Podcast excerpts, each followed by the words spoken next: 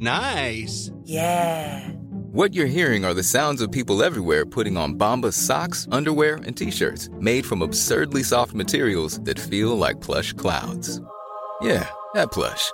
And the best part? For every item you purchase, Bombas donates another to someone facing homelessness. Bombas. Big comfort for everyone. Go to bombas.com slash ACAST and use code ACAST for 20% off your first purchase. That's bombas.com slash ACAST. Code ACAST. One size fits all seems like a good idea for clothes until you try them on. Same goes for healthcare. That's why United Healthcare offers flexible, budget friendly coverage for medical, vision, dental, and more. Learn more at uh1.com. Many of us have those stubborn pounds that seem impossible to lose, no matter how good we eat or how hard we work out. My solution is PlushCare. PlushCare is a leading telehealth provider with doctors who are there for you day and night to partner with you in your weight loss journey. They can prescribe FDA-approved weight loss medications like Wegovy and Zepbound for those who qualify. Plus, they accept most insurance plans. To get started, visit plushcare.com slash weight loss. That's plushcare.com slash weight loss.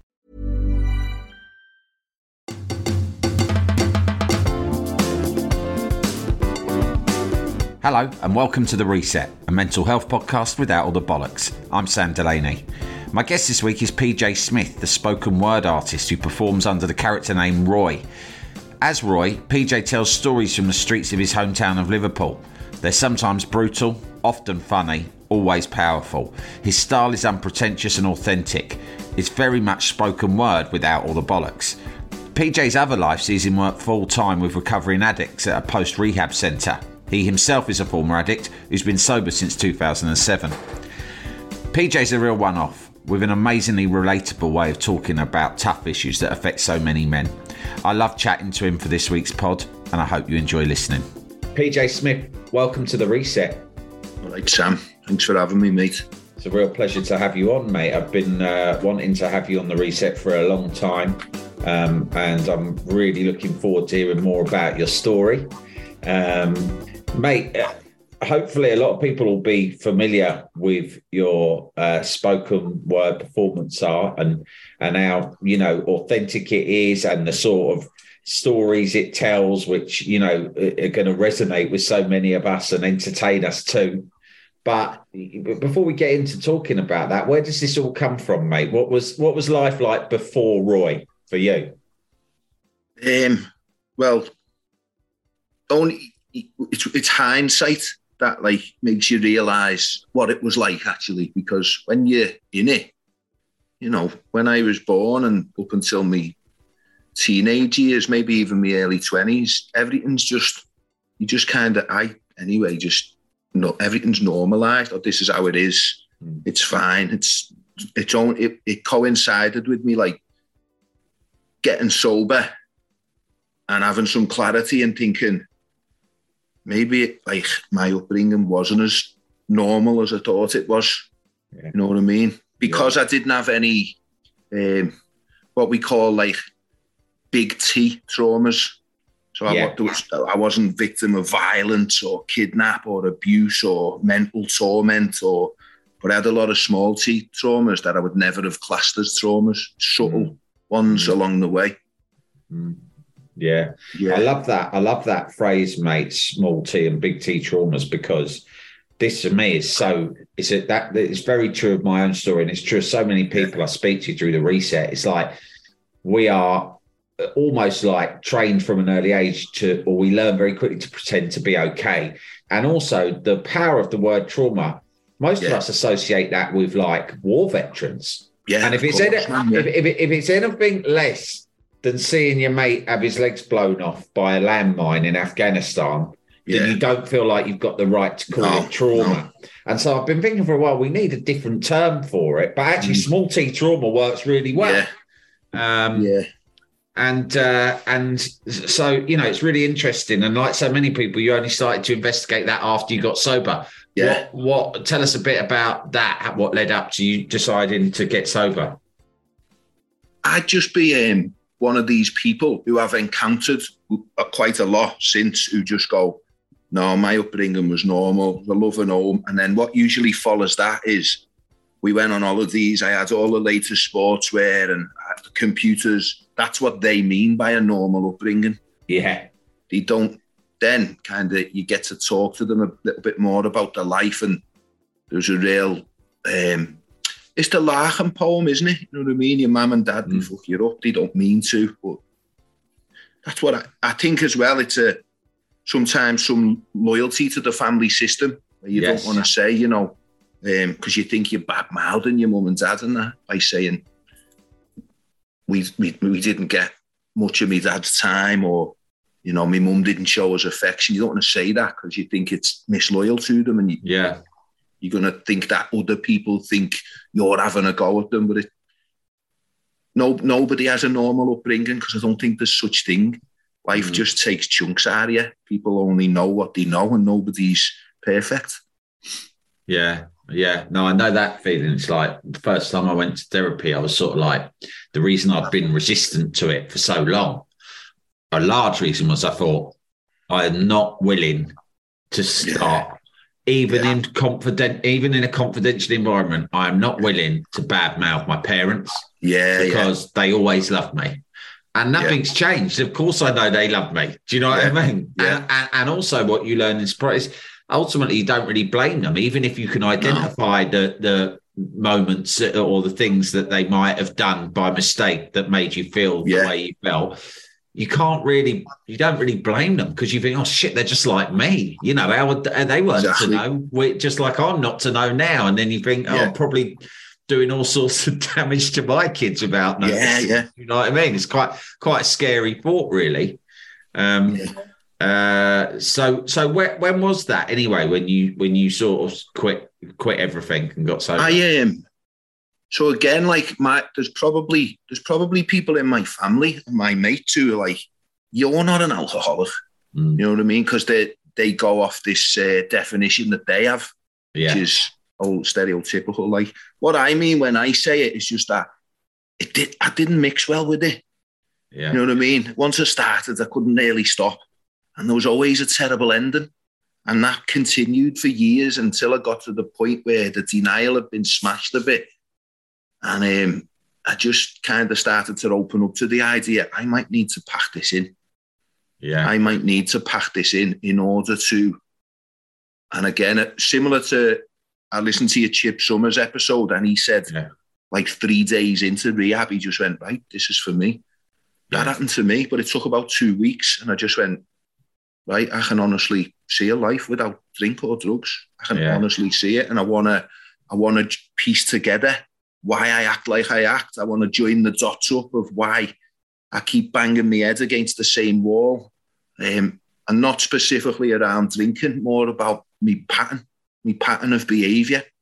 You know, everyone has a pattern, and we keep repeating it because we got blind spots. And I think mine was like and it's kind of linked to trauma um, in a in a kind of unconventional way. So my dad was, um, he was an al- binge drinking alcoholic. He didn't drink every day. He wasn't drunk all the time, mm. but when he'd drink, he'd go for it. Um, he was a compulsive gambler as well, and the lows off that we'd kind of see his moods and all that kind of stuff. Um, so things like when my dad's not at my parents' evening, or when he's not at my football presentations as a six year old, seven, eight, unconsciously, like I'm thinking there's something wrong with me. Like everyone else dad's here. What's wrong? Why isn't my that's and again I, I want to like reiterate, I'm not conscious of that. I'm not a six year old thinking that. So but by the time I get to 12, 13 and start drinking, that's that's grown that feeling. And then as I, I'm turning into a young man, I've got this feeling of um, like a f- fault, a belief really, a deep rooted belief of I'm I'm just a fucking inconvenience, me. Mm. I'm just like meaningless to people. And what I try to do then, and this is what I see, I see this in a lot of people now. You have this false, it's a false belief, um, but you try to disprove it.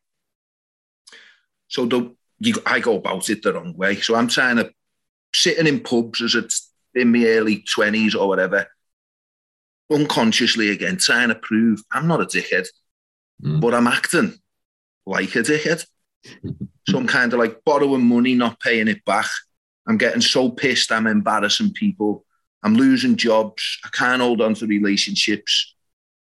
So the very thing I'm trying to disprove, I'm actually proving it. Yeah. And when I prove it to myself, I go, see, you know, that self defeat at see, I knew it. And that's when I drink.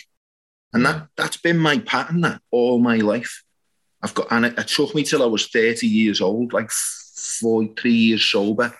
Started to join the dots together. I'd done some therapy, like a, a course. And um, it was nothing to do with recovery from alcoholism. It was just personal development. And they said to me on the form, Are you in recovery? Have you ever had a problem? I said, I've been sober, yeah, I'm in recovery.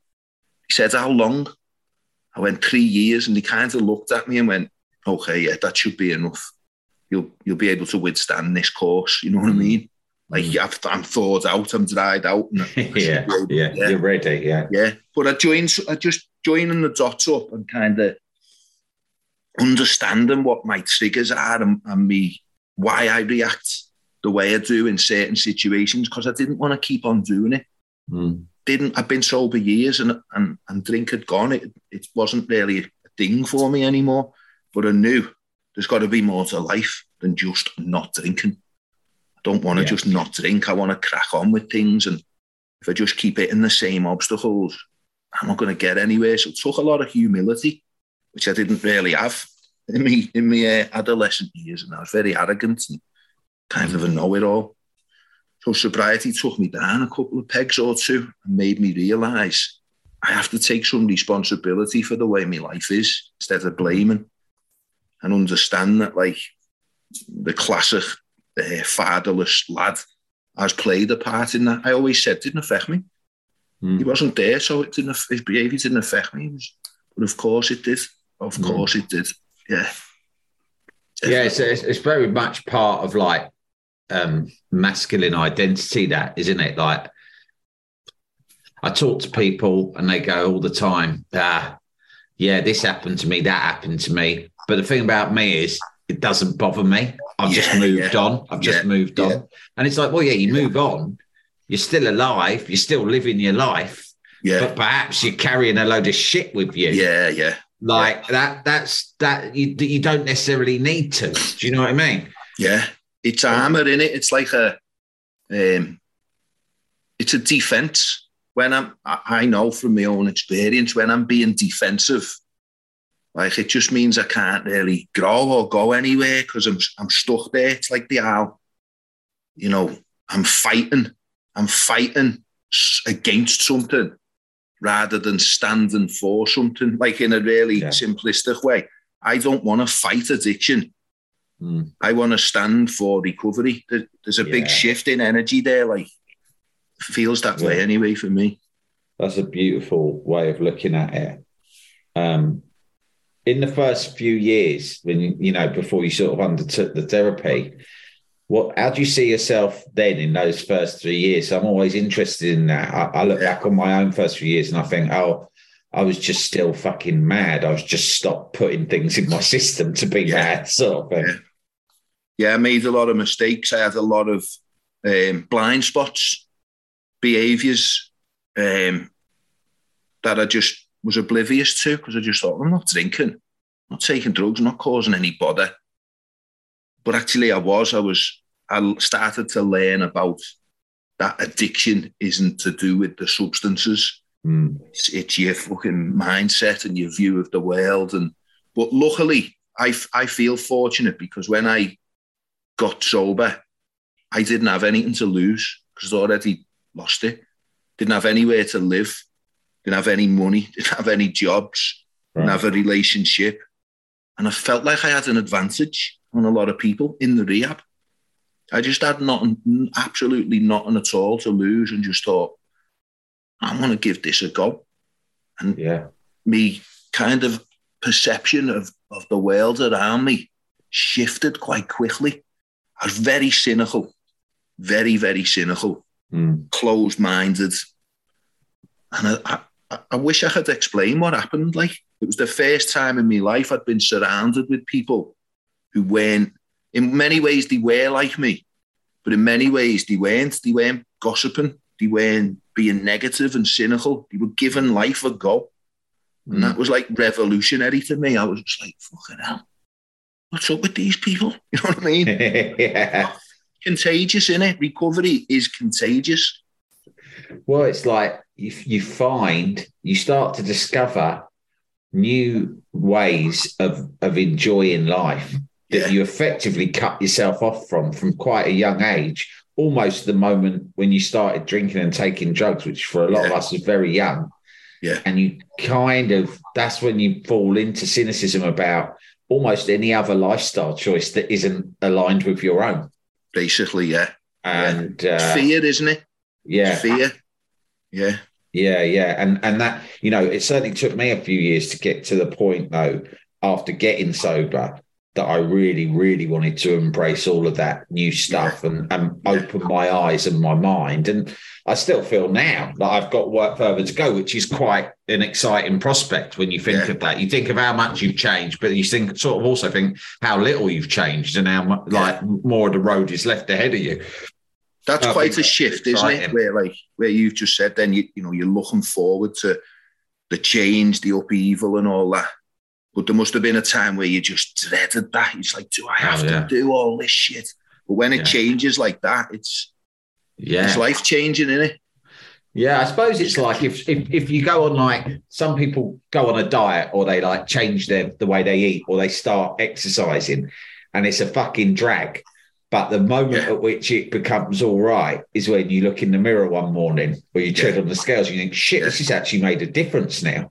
Yeah. And actually, if I keep evidence. doing if you keep doing that every day, it's going to get even better. Yeah. then of course it can become an addiction in itself. But uh, you know, and recovery can be an addiction, can't it? I mean, in in I mean, it's a good one, but you can get sort of so into it that You you can miss the point, yeah. Yeah, can miss the point. I've had um, I've had mates like that, and kind of like you know they go, they say to me, you know, P, I'm two years sober, and I do a meeting every day, and I've got service, and and I, and some of them find religion or whatever, and they say I pray and I meditate, and and I go, yeah, but you're making any like interpersonal changes in your own, in your family, with your health your yeah, hobbies and they go, no, like, well, you've missed the point. You've missed the point. Like this is not about just immersing yourself in those groups. It's about on a very basic level, like trying to enjoy your life and be of Yeah. service to other people. yeah, So, I, I mean, I, I had an experience once where there was somebody who was, whether it's religion or recovery or any form of lifestyle kind of thing you get into, it shouldn't be a fear based thing if you're Yeah. trying to make progress. So, I remember having these tickets for the cinema once, or it might have been the theatre, and I said to a lad I know, you know, didn't have much of a kind of life outside meetings. I said, Do you wanna do you want one of these tickets? We'll go out, we'll have something to eat. And he said, I can't. I've got to make the tea at the meeting. right. I said, get someone else to do it. Come and live live here. And he was fearful. Like if I Yeah. don't make the tea, I might relapse or people Yeah. might think bad of me. And I was like, hey, you've got to have a life. Yeah, the, the meet, To I, take part in I. I, I, I 100% agree with you. You know, the meetings or whatever it is you do, even if you don't do meetings, Yeah. you do something else, it's only to facilitate Yeah. real life. Yeah, What, course, I, what mate, I yeah. call it, you're walking around life. Do you know what I mean? The, Yeah. life where you're actually out and about doing Yeah. stuff, right? That's what it's all about. The other stuff Yeah. is just to help and facilitate you doing it better. Exactly, mate. Yeah, to, to Uh, help you to cope, because that's that's the crux, isn't it? With addiction, there's a lot of poor coping skills. We don't. Everything's great when everything's great. Mm. The minute we hit an obstacle, then we see what we're really like. Mate, I don't want to sound Yeah. like some fucking SAS motivational speaker type Yeah. thing, but that's it, isn't it? When things are going well, of course, it's easy. Yeah. But how do You're we right. cope when things aren't like? That, that's why I think addiction and anxiety are so closely related because the anxiety is often about your terror of the good times ending, there being change or disruption to your life, Yeah. something Yeah. bad lurking for you around the corner, right? Yeah, And uh, and then you kind of get sober, and at first you sort of think, well, now that I'm sober, hopefully that will get rid of all the bad things that were Yeah, bothering yeah. me in my life, like whether that be hangovers or relationship problems or just the constant fucking sense of shame, right? Oh, great, that's all gone. So now, realize, no, bad shit keeps coming at you. Yeah. So what it is is learn to fucking know it's coming and have faith in yourself to cope with it, Yeah. right? Um, and I think that that's the big that's that that's one of the big turning points is when Yeah. you realize, look, shit keeps coming. Life doesn't get good overnight. People talk about the pink cloud, don't they? And Yeah. I used to sometimes say to people when I was like in the first few years, it's fine, right? Just wait six weeks, then you'll get this fucking euphoria. It'll be like you're on a pill the whole time, right?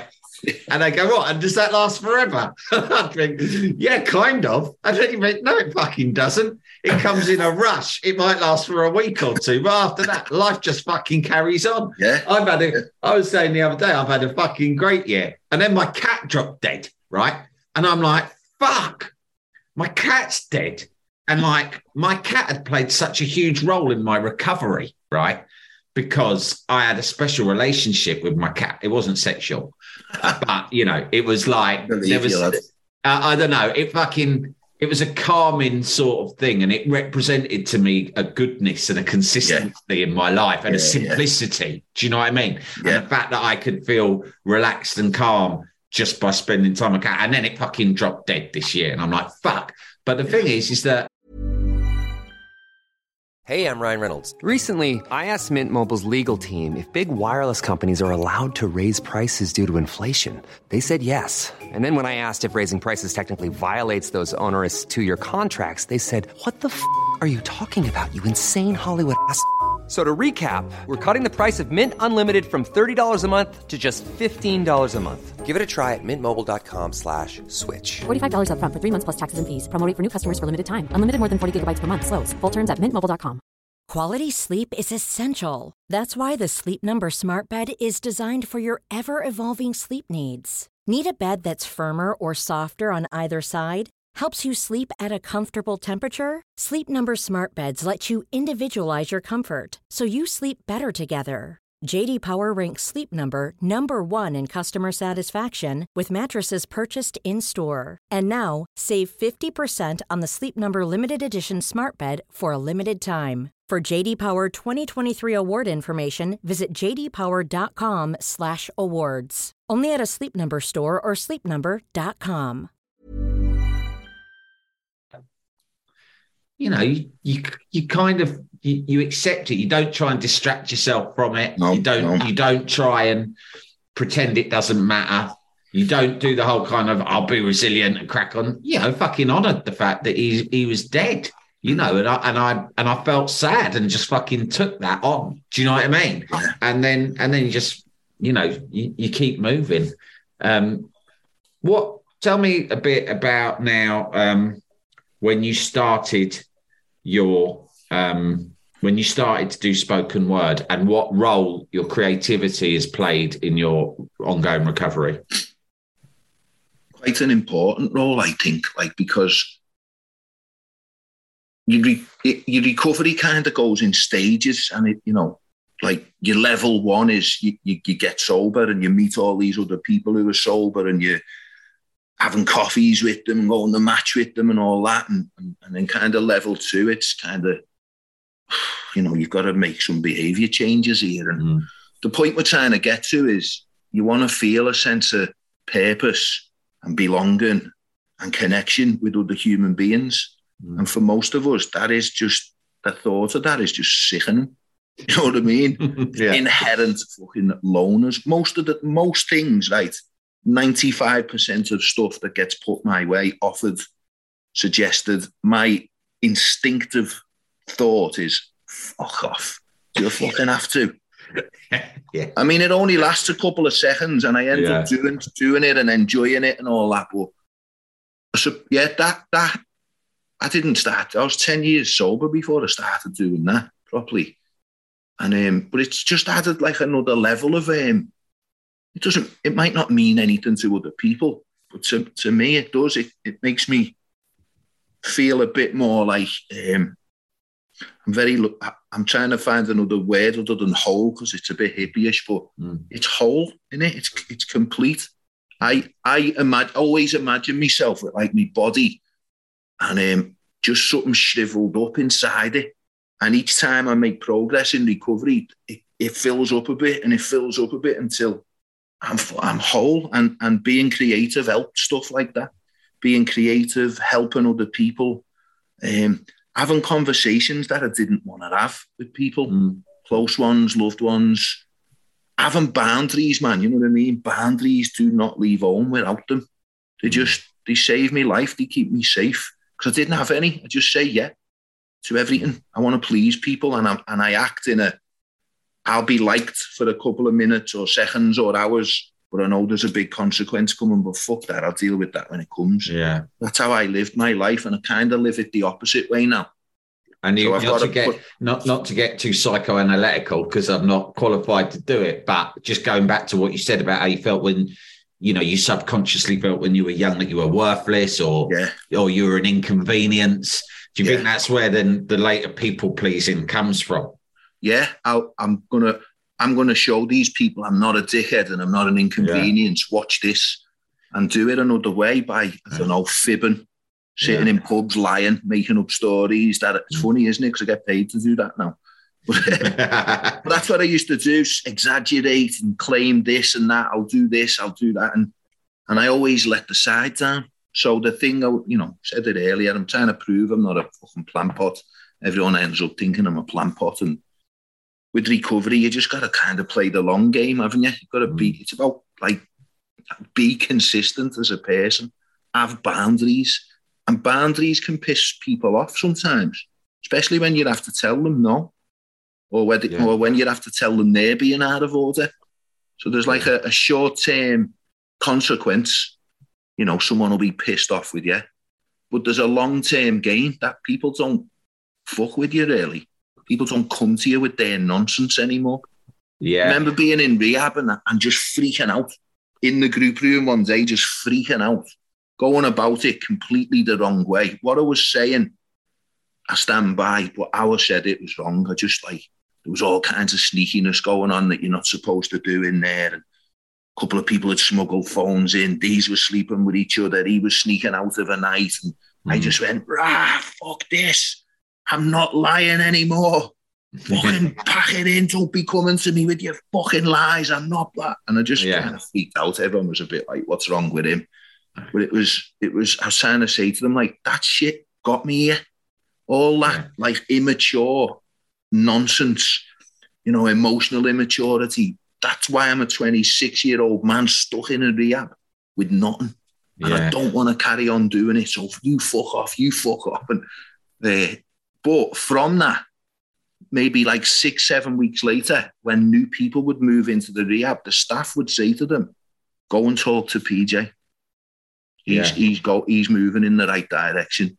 If you want to, if you want guidance, go and talk to him. And that was the first time that had ever happened to me. Yeah. And I just thought, wow, people, they, these staff in here see me as a responsible human being. Fucking hell, this is mad. And then one of them said, if you're still sober after a year, we'd think about taking you on here. That was a nice boost, but, I, but yeah. I didn't want to do it. It was just like, no, that like wouldn't want to work somewhere like this. But all those things just made me feel yeah, that word again, whole. Like I'm I'm not an inconvenience. You know mm. what I mean? And also, there's like when you, when you get really brutally honest about yourself and just get like closer to just being cool with exposing every single part of yourself, every vulnerability yeah. and all the rest of it. Fuck me, just suddenly feel like amazing, and you feel slightly yeah. bulletproof, don't you? It's very, very empowering. Mm. But I grew up with the message that it's disempowering. Don't ever do that. Don't tell yeah. anyone it's weak. Don't show them it. They'll play on it. Nobody spelled that out to me. It, so in my upbringing, it's more what wasn't said than what yeah. was. Nobody yeah. told us this, that, and the other. But it was just non-verbal messages we were getting, like, and um, yeah, that was one of mine. Also, Don't do that because this will happen. But then I'd done it and just felt no one can touch me here.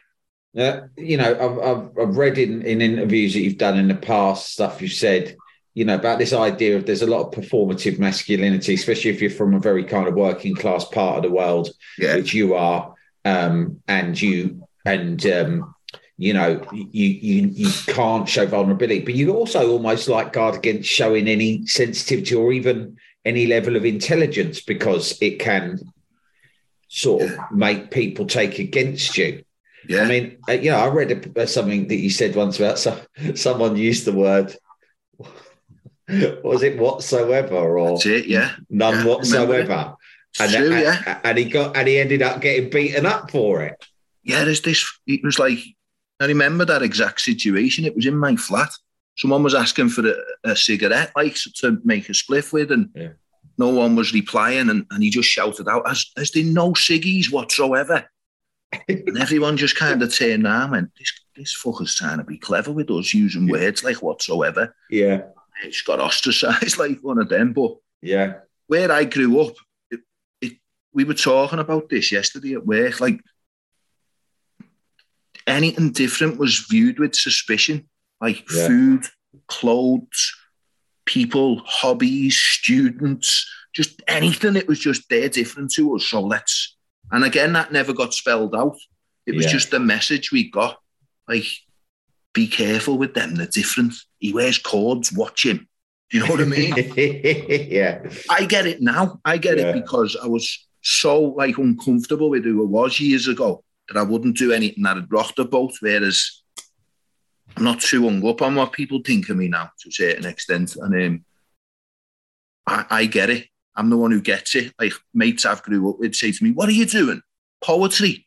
Mm. I'm like, no, no, stories. And they're like, what? So like stand up? I'm like, no. It, and you go, what are you doing that for? You know, they just can't fathom out why somebody from where we're from would, would want to do something like that. yeah, yeah. Makes no sense to them.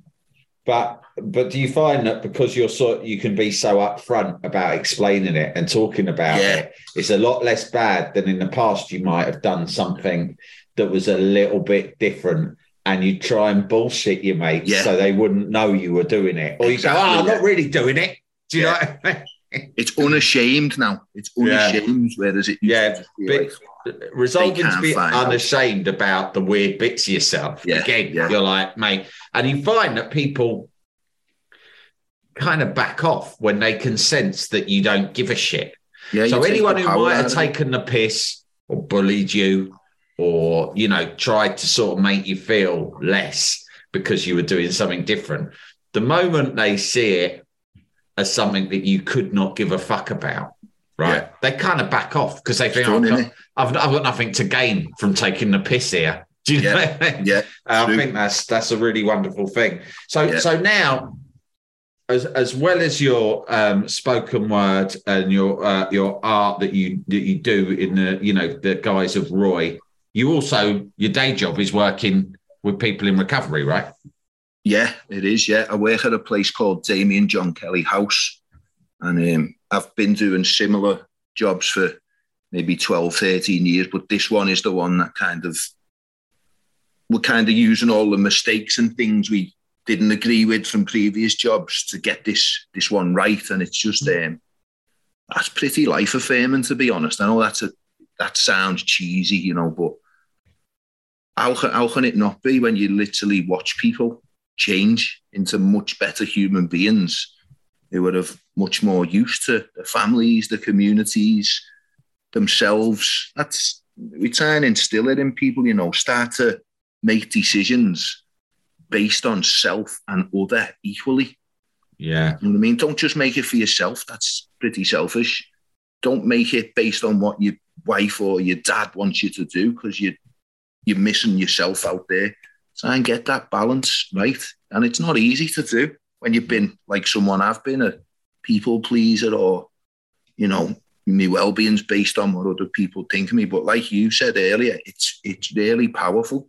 You start to feel, oh yeah, this is who I am Mhm. the gap between who you think you are and who you really are gets bridged when you're yeah. doing when you're doing like the inner inner work. You know what I mean? If you do it, Yeah.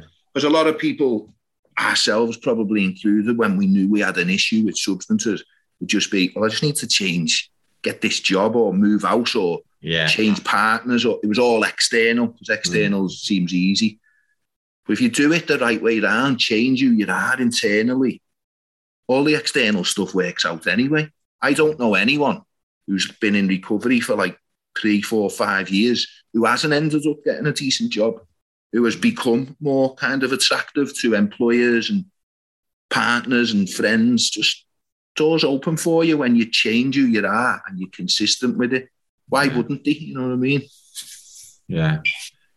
That I mean, that is life affirming, mate. There's no Yeah. other, there's no, no other phrase I can think of, and it and it's really inspirational. Is it tough on you though? Sometimes working with people in recovery as well. I mean, does it take a lot for you to sort of deal with with people every day who are going through struggles and seeing some of them not always succeed straight away? It can be frustrating um, when you can see something coming like a mile off. You can see a relapse process happening. You can see like an emotional relapse. You know, a mental relapse is going to happen soon, and then you know what happens after that. And there's there's only so much you can't stop people. You know what I mean? You can't save people. We don't take credit for saving people. We don't take the blame if people lapse, we just do what we do, and some take it on and some don't. Most do, to be fair. It's um, it's a good community of people we've got, and at the core of it is just kind of art, sport, culture, and it seems to be working out okay. Yeah. Yeah, Yeah, creativity is obviously a really powerful force in all of this. I know that one of the key switches in my life was switching off all news and radio, talk radio, and only committing myself to like listening to music. right. a simple change, but yeah, very effective. Yeah, yeah. And Yeah. and is that is, is so that is the sort of, you know, that's the driving force of the uh, uh, of your work, is it? Like creative and arts based. yeah, um, physical and kind of like there's some emotional therapy groups where we we talk about like what we've been talking about. Yeah. noticing your triggers and your patterns and joining the dots together and basically being accountable. So not, you know, if someone, if I sit here and go, oh, you know, listen, Sam, this is doing me head in, that's doing me head in, that's do. Ultimately, we want to go underneath that. You know, you would probably say, what is it about this in you? And I know it sounds kind of a bit iffy trippy, but you can't just keep blaming outside things for the Mm. The, the situation you've ended up in because it'll go nowhere and you'll keep ending up in them situations. The minute you take some kind of responsibility for things, that's when my life changed. Mm. That's when my life changed when I held my hands up. Not about saying everything's my fault, but about saying I'm going to take some responsibility for how I'm going to react to this now or what I do about this instead of just sitting and complaining it's it's a, it seems so obvious, but it's not. It's not. when Well, you're yeah, yeah. When you when you're using, when you're drinking or using drugs, it's like that is your response to a bad situation. Of course, it's man, complaining and and and take and, and just like sort of disappearing from it Yeah. for a little while, Yeah. and and uh, you don't have much other choice once you you're No. sober to than to just confront this No. stuff. And each time you confront it, it becomes a little bit easier, and you learn a bit more. Um, Yeah. The way you talk about this stuff is amazing. Um, and I would imagine that that is so powerful for the people you work with in recovery because, you know, on a few occasions in our chat now, you know, Yeah. there's been moments where you you sort of, you know, said, well, I don't want to use this phrase because it's a bit hippie or it might sound Yeah. a bit this, that, the other. That's something But- I've got to look at in it. What's that about? That what's no, with I, hippies, no. I, no, but yeah, there's nothing wrong with hippies. but I know what you mean. I know what you mean because I, I, you know, I think the same thing. I think you know, the sort of stuff you're saying is is very powerful. It's very helpful. I'm sure people listening to this now draw a lot out of it. But it's it's not just the content; it's the way in which you say it, and that's another struggle that we've got, isn't it? Is mm. that a lot of these conversations traditionally have been sort of couched in a more formal or clinical, or sometimes like it can sound a bit pretentious or new age or whatever. Yeah. Some of the language, psychobabble, can sound a bit alienating. Yeah. And if you can read between the lines and you know what this what the psychobabble means, which Well, you and I probably do, even though we don't talk Yeah. that way. We kind of can understand. I can sit in a group with other sorts of people academically, but I can understand what they mean because I've, frankly, I've been in recovery long enough and I've read enough about it that I know. But it's alienating to other people some of that stuff, and It is, yeah. and so it's. I just think what you're doing and the way you do it is really important, and it's a and it's a and it proves to everyone else out there as well that that if you can share and you can just talk about your shit in your own language.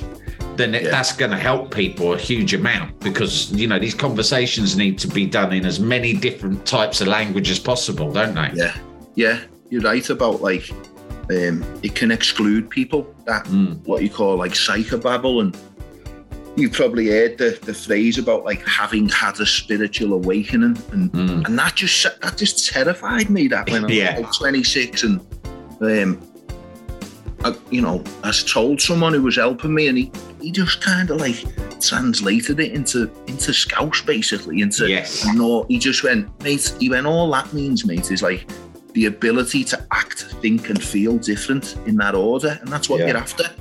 So that's I've passed that fella who told me that he's passed away. Like, but I, I've took that with me, and when I see people freaking out at those kind of phrases, I'm like, listen, man, we'll just simplify it. This is all it means. Yeah. I'm like, oh yeah, I get. I get that now. I understand that. But like, like you say, it can be off-putting. You can just think this isn't for me. yeah. Yeah, Mate, you- you're genuinely such an inspirational bloke. You know, I'm, I'm, I'm a big fan of of your work and your art, but listening to you talk today and your thoughts on therapy, think you know the people who you're working with are very lucky people, and I, and I and I hope that you know the people listening to this will take a lot of inspiration because I can imagine, especially if you're struggling, you're thinking about how you might begin to sort of improve your situation. Then listening Yeah. to your words today, you know, I think would have helped a lot of people. I'm, I'm Yeah. really grateful for your time, mate. I'm blown Thanks away by that, some of the stuff you said today. I really appreciate it. it's right, Sam. Cheers, mate. That was PJ Smith, aka Roy, a top bloke. I can highly recommend his collection of stories, Algorithm Party. I'll put a link to it in the blurb under this episode. If you want to find out more about his work and maybe go and see him live, then follow him on Twitter at Badwool9. That's B A D W O O L 9. The man's a creative powerhouse doing amazing work, so I strongly urge you to check out more of his output. Well, that's it for this week. Remember to subscribe at samdelaney.substack.com for more podcasts and regular newsletters from me. For a fiver a month, you can help keep the reset going in 2023 and beyond. Until next time, gang, be lucky and don't let the dickheads get you down.